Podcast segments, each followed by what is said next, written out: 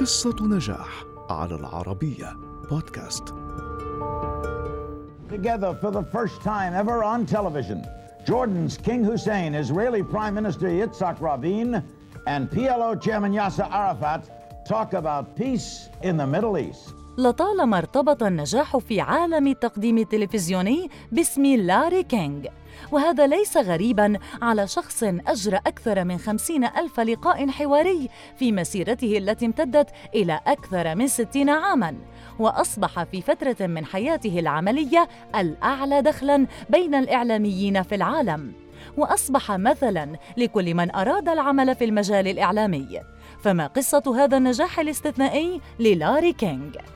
ولد لاري كينغ واسمه الحقيقي لورانس زيغر في بروكلين في العام ألف وتسعمائة وثلاثة وثلاثين لأسرة روسية يهودية مهاجرة، وعانى طفولة صعبة بعدما فقد والده وهو في التاسعة من عمره، إلا أن هذه الطفولة الصعبة تخللها حلم بأن يصبح مذيعاً في إحدى محطات الراديو، وهذا الحلم دفعه إلى العمل في إحدى الإذاعات الصغيرة في ميامي اسمها دبليو آي أو دي، فكانت وظيفته الأولى عامل تنظيف في الإذاعة، إلى أن استقال أحد مذيعيها، وحل كينغ مكانه في العام ألف وتسعمائة وسبعة وخمسين ليقدم نشرات الأخبار والرياضة براتب أسبوعي قدره خمسة وخمسين دولاراً، وقام بتغيير اسمه إلى لاري كينغ، وسرعان ما وجد الشعبية بين المستمعين، لتكون هذه أولى خطوات سيد الميكروفون في تحقيق حلمه. في عام ألف وتسعمائة وستين انتقل لاري كينغ من الراديو إلى الشاشة الصغيرة عبر قناة ميامي، وقدم برنامجاً حوارياً نال إعجاب الجمهور بسبب طريقته في الحوار وطرح الموضوعات المميزة التي اختارها، وبسبب هذه الجماهيرية التقى أسطورة الكوميديا جاكي جليسون، الذي كان له فضل كبير على تعليم لاري كينغ الكثير عن عالم الإنتاج التلفزيوني. مرت فترة فقد فيها لاري كينغ بريقه وقلت شعبيته بسبب تهمة سرقة تمت تبرئته منها في العام ألف وتسعمائة وواحد وسبعين، ثم عاد في ألف وتسعمائة وثمانية وسبعين ليقدم برنامجه الحواري ذا لاري كينغ شو، وعادت شعبيته ليصبح من أكثر مذيعي الراديو متابعة واستماعاً في الولايات المتحدة.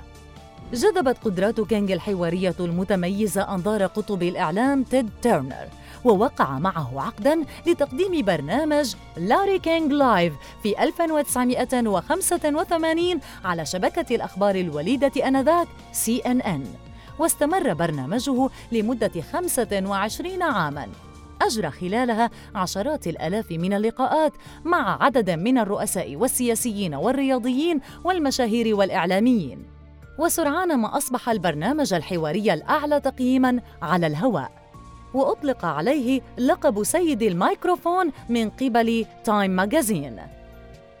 في العام ألفين وأربعة أصبح لاري كينغ الإعلامي الأعلى دخلاً في تاريخ الإذاعة والتلفزيون، بعدما وصلت قيمة عقده مع سي إن إن إلى ثمانية وخمسين مليون دولار لمدة أربع سنوات، إضافة إلى مزايا أخرى تضمنت طائرة خاصة لتسهيل تنقله بين منزله في نيويورك ومكان عمله في لوس أنجلوس.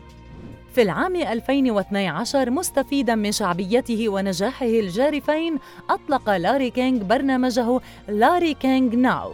وكان يبث على قناة آر تي أمريكا وتلفزيون أورا وشبكة هولو التلفزيونية، واستضاف المئات من المشاهير والرؤساء، واستمر حتى العام ألفين وعشرين ليعلن نهاية مسيرة طويلة امتدت إلى أكثر من ستين عاماً من النجاح،